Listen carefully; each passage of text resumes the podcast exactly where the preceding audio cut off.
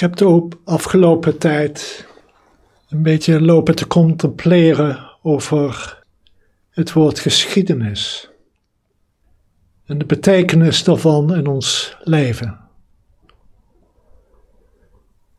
Dit naar aanleiding van de toespraak van Poetin vlak voordat hij de oorlog begon in Oekraïne, waarin hij aangaf het groot Russisch Rijk weer een ere te willen herstellen.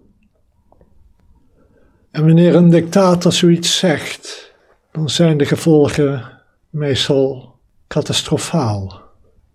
De geschiedenis heeft dat al vele malen getoond. Iets verder naar het oosten zit een andere dictator, die een vergelijkbare mens heeft. Het Chinese Rijk weer in ere te herstellen. En daarvoor wil hij Taiwan weer inlijven. Terughalen, zoals hij het zegt. Dit soort teruggrijpen op de geschiedenis, op een beeld van de geschiedenis, is meestal met grote gevolgen voor vele mensen. We zien dit nu weer uitgespeeld worden.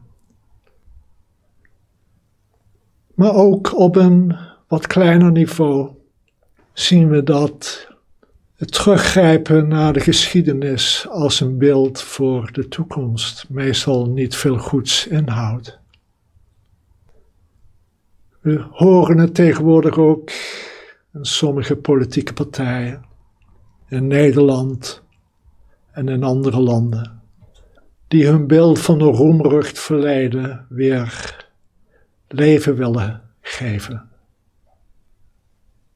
En op een nog eenvoudiger niveau zie je het teruggrijpen naar gewoontes en tradities.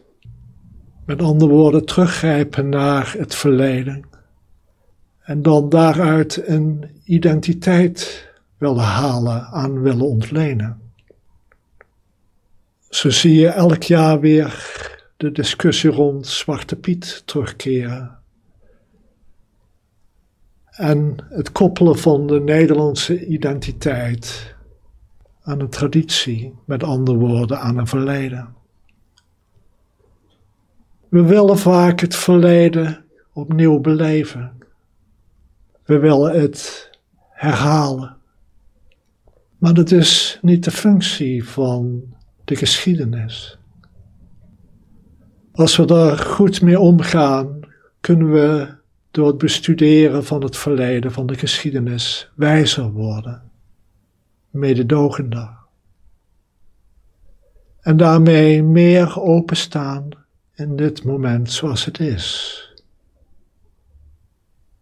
Open naar de ander waarmee we samenleven, waarmee we dit moment en deze wereld delen. Het teruggrijpen naar een beeld uit het verleden en daaraan vasthouden werkt meestal belemmerend op die openheid. Het doet onszelf geen goed, het doet de ander geen goed. Want dit moment is vrij. Sterker nog, dit moment heeft geen geschiedenis. Het is eenvoudigweg zoals het is. En ieder van ons brengt de geschiedenis met zich mee. Er is niets verkeerd aan je geschiedenis.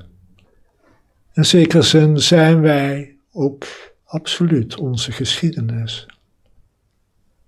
Maar hou je eraan vast en zie wat gebeurt. Je gaat dit moment en de ander bekijken vanuit je geschiedenis, vanuit de bevangenheid van je geschiedenis. En het hoeft niet. Leer en word wijs. Leer en sta open en vrij in dit moment. Steeds beter wetend wat dat betekent. Vrij zijn. Dan kan je de ander echt ontmoeten. Dan kan je jezelf echt ontmoeten. In alle vrijheid, met groot mededogen en acceptatie. Dictators vinden dit heel moeilijk. Ze ontlenen hun macht juist door steeds weer terug te grijpen op de geschiedenis. Het is zo makkelijk mensen mee te krijgen. We neigen er steeds voor te vallen. Dus zit met een open hart en geest. En als iets van je geschiedenis naar boven komt, zie het voor wat het is. Een stukje verleden. Valt er wat van te leren, valt er wat uit te leren, dan kan je je wijsheid vergroten. Valt er niks uit te leren, dan laat het gaan. En ben dan vrij in dit moment zoals het is. Ontmoet jezelf nu zoals je bent. Het is voldoende. Dit moment is al wat je nodig hebt.